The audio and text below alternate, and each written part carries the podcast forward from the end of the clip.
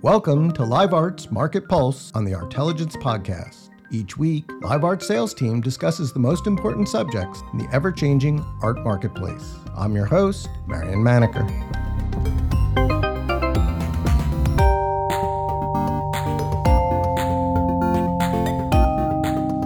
Welcome to another Live Art Market Pulse. I've got George Odell, Sophie Coco, and Irina Novak, Live Art's crack sales team with me. And today we're going to talk about a few things. I thought we'd start with people's impressions of the Paul Allen collection, which is just on view here in New York at Christie's. And then uh, Irina and I have recently seen the Alex Katz show at the Guggenheim, and I know that George has some thoughts about the Alex Katz market over the last few years and even leading up to the sales um, currently coming up. And so, if we have time after that, we'll talk a little bit about uh, the Boetti market, where there's some activity taking place, and that should cover us for this week's Market Pulse. So, to get started, Sophie, Irina, I know you both saw the uh, Paul Allen collection. Can you give us your sort of thoughts, point of view? Sure. Uh, we saw it last evening. Um, and I mean, just the depth of his collecting is incredible, which I think everybody has touched on um, thus far. But what really struck me was his interest in artists that I was completely unfamiliar with. And, you know, from talking to other people that were in the space at the same time as us, you know, some artist names that nobody had come in contact with or hadn't talked about in a long time. Like um, we talked about Mildred Tom- Thompson for a long time. Marion and I, well, we were standing in front of her painting and um, Alden Mason. And then just spread throughout, especially part two, there were just interesting finds after interesting finds and really just showing that Allen was a collector who, you know, as Christie's is marketing, had a vision, but also just clearly knew that he had an eye and he collected what he loved. And to see that he also collected artists that were from Seattle. So, you know, staying close to home um, and I I just truly enjoyed kind of coming around every corner and finding the unexpected. Um, and I think that will entice buyers and it, makes for a fun experience, especially at an auction to just see you never know what the next lot is going to be from a tiny Picasso to an unknown artist. I mean, it's great. I I had the most fun just viewing it, and I can't wait to see what it does when it actually comes up on November 9th. It's worth pointing out high quality work by an unknown artist. I think that what was so striking about those uh, the Alden Mason uh, painting, especially, was without a card or any background information. It, it was a very strong uh, painting, and it shows you know the care with which the collection was put together. I mean, uh, I think the revelation is that he collected in depth, not just that he had a lot of trophies, and he had a lot of trophies, but that, you know, around those trophies, there were other works by either the related artist or uh, other related works that enhance some of those. Uh, so, you know, you, you, and I were looking at some of the Thomas Hart Benton paintings. Uh, his Pollocks don't really fit in the Thomas Hart Benton uh, uh, mold, but you know having the two of them together uh, is an interesting uh, combination. And then there were just you know on the landscape element, there were many different um, takes on landscapes. Uh, you know, David Hockney has multiple works in the collection of all different types. I mean, I think that was part of the revelation there is that you know he was he was looking at lots of different aspects of many of these uh, artists. Irina, your your thoughts? You saw it uh, yesterday too. Yes, it was truly impressive. Um, you know, seeing all those uh, his collection come and play like that at Christie's, and again, it's more than 150 works, and an estimate is you know one billion dollars. So I'm excited to see how it will play out. Very excited. So speaking of estimates, George, you know a billion dollar collection with works uh, uh, that are expected to sell at least three in the 100 million range and several more in the you know 40 to 60 million dollar range. Does that suck all the air out of the season or does it pull interest in? You know what's the conventional wisdom? I, so I've, I've been sort of turning that over in my mind. Well first my takeaway was this might be the, the sale with the most estimates on request ever produced um, it's obviously in part one, and then I love in part two that there's you know small tansy drawings and the three thousand dollar Nauman at the back. You know, just like a little something for everyone. There's a lot. There's a lot that matches my taste. Maybe not my budget, but um, in terms, I think we saw with Macklowe, You know, that's a different scale of property offering, and obviously they split it up over a couple seasons. That you could have a ton of masterworks on display at the same time and still generate good interest across the board and get sales done. I'm sure there will be elements where things are set and you know some guarantors that are going to end up with some things, and I think they'll manage that sale correctly um, using all the tools that that they have at their disposal. You know, I think it will draw some excitement. The the other question I was toying with is that a lot of this property was acquired at auction at some point. So we've now taken a bidder. He's not been active for a number of years, obviously, because he sadly passed away. But you've taken a bit. There's a bidder off the board, and there's an estate off the board, right? So now it's back with someone that would have been on the call list for some of this property. So that, oh, that's one of the questions I've I've been toying with in my mind here. No, he was definitely on the call list for many years. When you speak to the specialists, uh, they're they're very clear about that, and I think the other issue is there are a couple of works that were bought as recently as 2018. You know, the, the Diego Rivera is from the Rockefeller sale. There's a Max Ernst that was bought fairly recently. Uh, and I think, you know, when works come back too quickly, that's always an issue, especially since one of the bidders is, is obviously uh, been taken out. Uh, I, I think you know it, the estimates are surprisingly when you go through them and look at the comparables or look at um, uh, the recent performance when they were bought, the estimates are not very aggressive, even though there's this enormous price tag on the whole uh, of the sale. And and I guess the final comment, George, is you know. we're led to believe by all of the art advisors out there who are saying they're, you know, they know of works that uh, uh, uh Allen acquired that aren't in this sale that they have effectively split up the collection. I don't know whether that means you know uh, his uh, heir is planning another sale or planning to keep the the the art, but this certainly isn't the entirety of what um, Paul Allen uh, acquired over the 26 years that he was active. Yeah, I mean that's that'll be that'll be what comes next, I guess. Is is there, is there a round two or three? Um, what will what will the quality in that look like? You know, TBD. But I think you know the the breadth of the sale, and both in terms of dates, you know, across various movements, and also mediums, I think is just really, really, really impressive. Is the takeaway. You know, not just not just collecting masterpieces. If that was the tagline of of Macklowe, like masterpieces only, right? Was that kind of like the yeah. idea of that collection? You know, this this is really superb. Some masterpieces, to be sure, but just superb examples across the board at like all sorts of value levels and date ranges. Well, it also makes it hard for them to um, manage the sale because there's a lot more people to call because it's across so many different categories, and the the, the likely buyer for the South African landscapes is probably not necessarily the same buyer as the Hockney landscapes, uh, and so they're going to have to work to get in touch with all of the potential uh, uh, buyers in those However, however, data can show you that one person that you might only be looking at the Bruce Nauman might also be perusing the Calders. So if you have that data, then you then you know what you're looking at. Well, and that's the importance of, of having these live uh, showings, right? Is to be able to have those conversations and walk people through, and while you're walking them through, show them something that they may not have seen before, like like an Alden Mason. Totally. So, uh, that's going to get plenty of attention next week during the sale. What's getting a lot of attention right now is the Alex Katz show at the Guggenheim. Uh, Irina, you were there early. How about you give us your impressions? Sure. Um, Alex Katz um, has been painting for 77 years. So there's a lot of packed into that retrospective from his very early works to, um, you know, his um, very uh, recent ones. And obviously, it's a very long career. However, prices for Katz have been historically low in contrast with his contemporaries and other figurative blue chip artists. Um, and we all know that story of how Katz came of age at the height of abstract expressionism, pop art, and minimalism. But there were still some figurative artists out there like David Hockney, um, Katz contemporary, whose market has been hot for quite some time, with collectors seeking his swimming pools, landscapes, and portraits.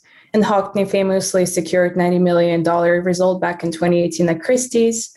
On the other hand, Alex Katz um, highest result to date is only $4.1 million from 2019, uh, which is to me quite undervalued compared to Hockney. Um, however, it looks like the market is finally warming up to his extensive body of work, with more and more pieces coming up at November auctions this season.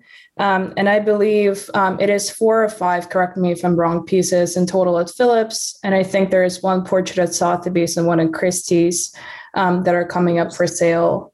And there's a couple, but I think there's only two that are north of a million dollars that really would be kind of bellwether pieces if they if they sell super strong. There's the Parrot Jungle and then the couple which I both believe are from the 80s. Yes. And even though he has more works at auctions now, um, he's still not close to hitting the status of a hype artist yet, which is um, a good sign since there's a steady growth potential.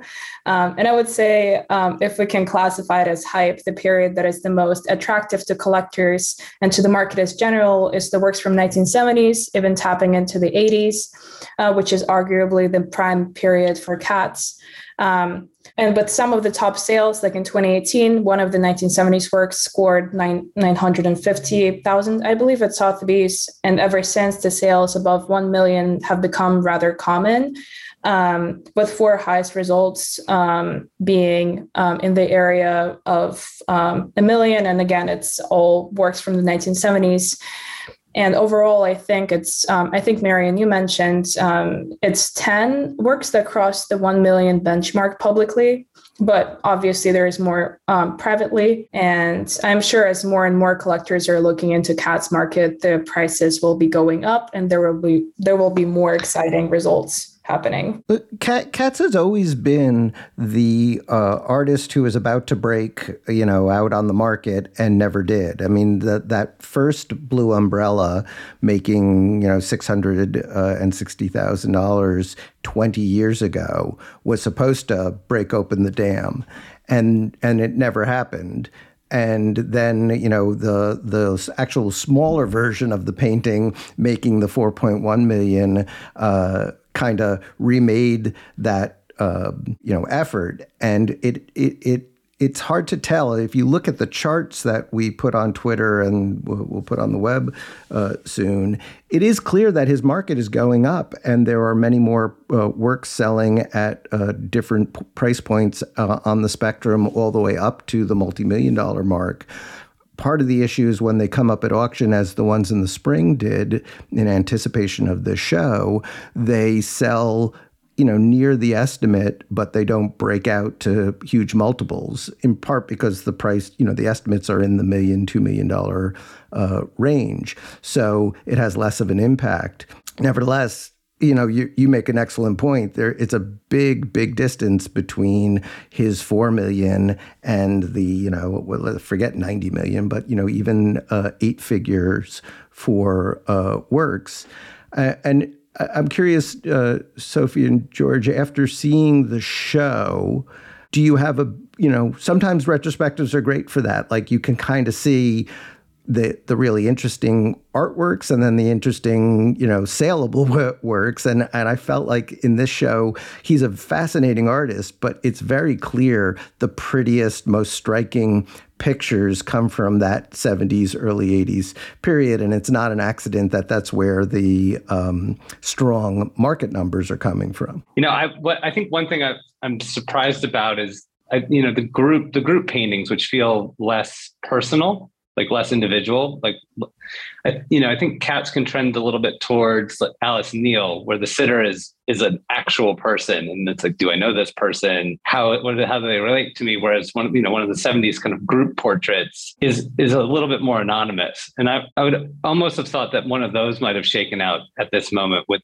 the uh, with the retrospective on and that would have been a really groundbreaking painting to see sell you know something that could break the umbrella sale um, I don't know. It's I think cats Katz is it's going to be a funny market just because it is so personal to him and his life that it it may only ever get so high because of that. Is my is my kind of takeaway. Something that I find also interesting as a pattern that there are so many variations of prints and multiples that go up for sale, which serve again is a very important component to his market and to his practice. As even as the retrospective shows um, he was you know he pays a lot of attention to the printmaking.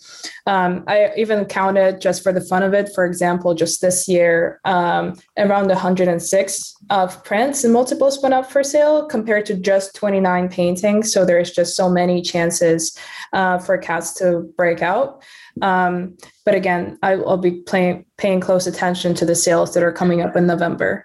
I, I think it's also interesting. Katz owns a lot of his own work. In fact, he gave a lot of it to um, uh, the museum at Colby College in Maine. Uh, so they hold a lot of his, especially er- early work. And as you see in the retrospective, a lot of the work comes from uh, him. Do you think there's even an issue, George, with there just not being enough work in hands for there to be, uh, you know, an active uh, or growing market? I mean, that seems hard to believe. He painted a lot, and he was a popular artist. I don't think so. I think that just it's a market where people can be choosy. I'm, I'm thinking specifically the painting. One of the paintings at Phillips was definitely on the market prior to going to Phillips, and one of the paintings at Christie's was definitely did a couple of rounds at fairs before it landed at Christie's. So, you know, I'm not going to call out, call out names here, but the it's a choosy market, right? Some people right. want flowers, right? Some people want sitters of a, you know, they want a Vincent or an Ada, which is, I mean, Ada is typically the most in demand sitter. So uh, that's why I think Parrot Jungle will be the star painting at Sotheby's in terms of Katz offerings of the of the week.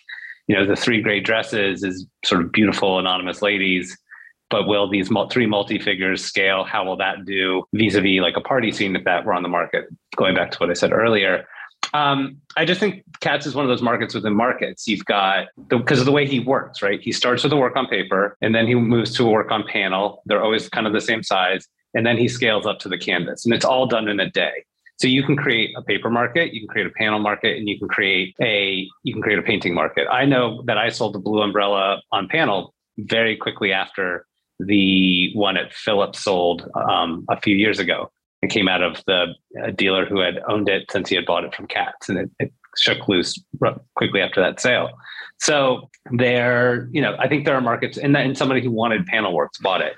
So it's there's there are markets within markets there. You know, actually, I do have one question related to you know Katz and figurative uh, painters. Whatever happened to Philip Pearlstein? Uh, it it sort of feels like if if Katz is having this major moment in the market thing, you know, is is is are we going to see Philip Pearlstein again, or is that? Uh, are we going are we going to see Richard Phillips again? Are we going to see? You know, there's all these kind of hyper real figurative painters, but I think they've all kind of gone the Robert Bechtle route, right?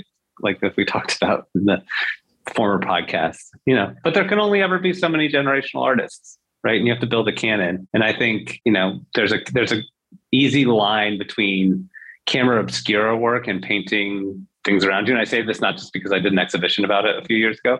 Like you can you can really go Hockney, Neel Katz, Jonas Wood, Henry Taylor in whatever's happening today, right? There's a very easy, linear, I'm going to paint what's right in front of me. And it doesn't have to be in a photorealist style. It can be in a kind of loose hand, not naive, because all these painters are very classically trained, but in a kind of looser, looser format. And I, and I think there is a strong lineage there. And, and some of these other painters don't have that kind of mass appeal in that regard or there are other names there's too many names in that field there's too many people who can just paint the human figure pretty lifelike to make any one of those stand out super strong.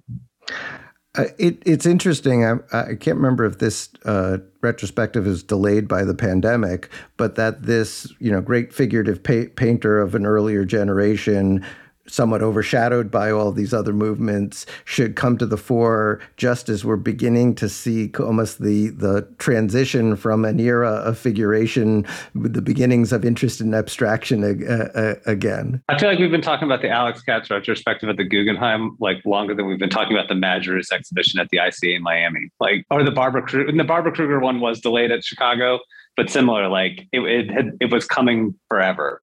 And that and now it's arrived and we're, we're like hey that was great. Let's move on. You know it was great. You you you fully appreciate the artist body of work. You know this is a market oriented podcast. I don't know that it did anything to really like turn the dial to where it already was. So and i don't i don't know that the Guggenheim show is going to for Katz is going to do much different, to be honest. No, I, I guess that's what uh, we're all saying is the '70s works and the '80s stuff stand out as being the kinds of things uh, that the market would like, and that's happening both before and now, you know, after the opening. But it doesn't look like there's you know going to be some big dramatic upward uh, change that already took place, uh, uh, you know, in 2019 with the sale of the, the Blue Umbrella, the smaller one. Agreed. Speaking of um, artists who are sort of always there uh, but come and go, you, you, want to talk a little bit about uh, Alighiero Boetti. Uh, there's a big mappa coming up at Sotheby's, very large uh, work, uh, and it will, you know, if it sells, sell for a record uh, of at least eight million. My my understanding is, and I'm sure one of my former colleagues will correct me when I see them later in the week. Uh, it's either the biggest or one of two of the biggest. You know, it is a, in a rarefied scale. Um, I happened to get a preview glance of it when I was in Paris. It is amazing. I love the mappas because they were made at, in a point of such geopolitical turmoil that the countries within the maps are constantly changing. So you know, an early one and a late one, you know, just because the oceans are different colors doesn't mean that's the only different variation to them. Um, they're really, I mean, they're really clever works and, you know, very, a different kind of appropriation because obviously they were made by Kurdish women with minimal instruction from Boetti himself. So this current idea of like the, the artist and the maker being two separate entities um, no, Boetti's Boetti's a funny one. It's it was kind of like the stalwart of the Italian sales, and then there was a dip, and then all of a sudden his name was kind of on the lips of a lot of people hunting for Boetti, looking for Boetti, and it wasn't just the woven pieces like the mappas or the tutos, but all of a sudden uh, the aeroplanes were becoming popular, and the little cinque cinque tapestries that kind of sold for 20 grand at a first open sale in South Kensington are, are commanding 65, 70,000 dollars. You know, so we've seen this not overnight, but like very quiet escalation of Boetti. And now Boetti went from being an artist that some pretty prominent collections were looking at with regularity and maybe bidding on when during my tenure at Sotheby's. And then all of a sudden lots of people, both market oriented and collectors of different stripes saying, Hey, what do you think of Boetti? And coming back in. No, I don't think it's an all ships rise kind of scenario. You know, we have seen big prices out of Paris for some of the Biros, but I still think those have a limited audience to them. I think some of the other kind of more collage pieces haven't quite found their footing, but certainly, you know, airplanes, cinque cinques, other tapestries, tutos, and then the maps all have seem to have escalated very quickly in the past year and a half. Uh, are the buyers European? Are they global?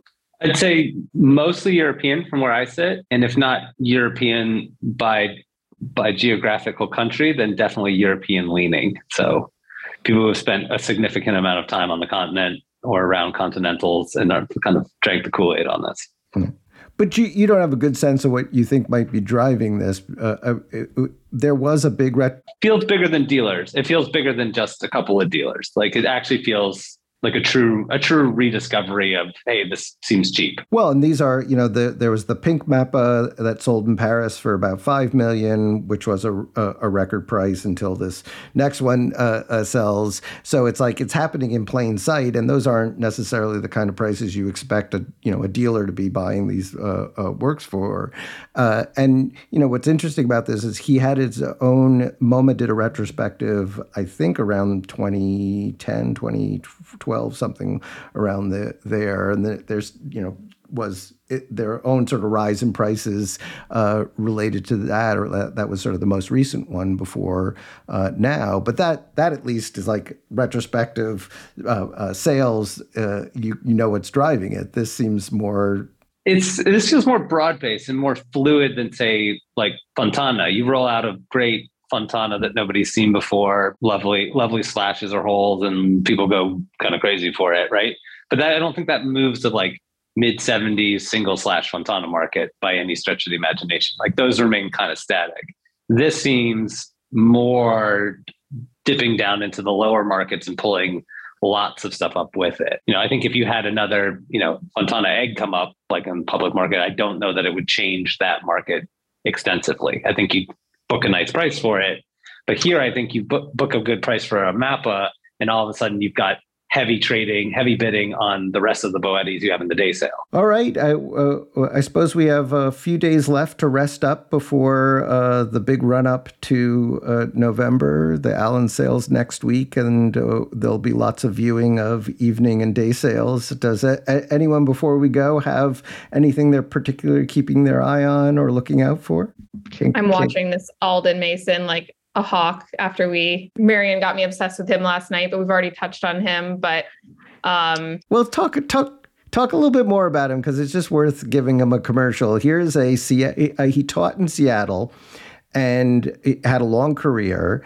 Was represented well, uh, and certainly, you know, has a decent market just in smaller auction houses, not in the big three auction uh, houses. So he's he's not not such an obscure artist. He's just not as easy to map. Yeah, definitely not not obscure. Um, he was represented by Allan Stone, so he definitely has you know some collectors out there who know who he is. Probably have some great works spread across collectors. Um, he has representation in Seattle currently. Um, but you know the piece we saw last night just has some wall power that you don't see very often when you're just not expecting it. It's rather large. Um, the way that he stained the canvas and the layering effect that he was able to produce really, you know, we were also very close to the canvas. It's in one of those hallways. Um, but it it was something that really like just captured you and kind of dragged you in um, about the work. And yeah, to your point, Marion, he hasn't had much activity at the big three auction houses, but you know, his auction record is about 150,000 um, at a smaller house. The estimate on this painting is six to eight thousand. So, um, you know, I, I think there's probably a lot of people watching it. I, I expect it to go over estimate. Um, it would be a lovely catch for six to eight. I mean, you're just getting a lot of canvas there, but uh, yeah, I just had a lot of fun looking at it, and it's I I love those you know preview discoveries where you just stumble upon something and then you get to do a little bit of a deep dive what it's all about i'm quite curious about um in sotheby's now sale the in particular the Von Heyl and the Humphries, the kind of first big offerings for those two artists. Um, personal fan of both of them. They've got some other interesting names in there, like Julian and the Peyton's beautiful, but like the Von Heyl and the Humphries with the Venice Biennale, both of these being textbook examples of what's their most popular body of work. I think that's that's gonna be interesting to see like where where those get set to. Um, the 90s Oehlen they've got as well. That's just like a personal fan favorite of mine. I think it's an excellent painting. Um, also curious on the on the same kind of young side of the market, what Phillips does best, those first five lots in the Phillips evening sale. Yeah, there's kind of like some stories that have been told, some very new stories mixed in there. So, you know, those are those are kind of what's got my attention going alongside the, the bigger ticket items. Cool. All right. Well, next week we will do a deep dive into the day sales because that's where our bread and butter is made. So we will have a long conversation uh, about those wor- works. Until then, George, Sophie, Irina, thanks for your time. Pleasure as always. Cheers. See you in the street.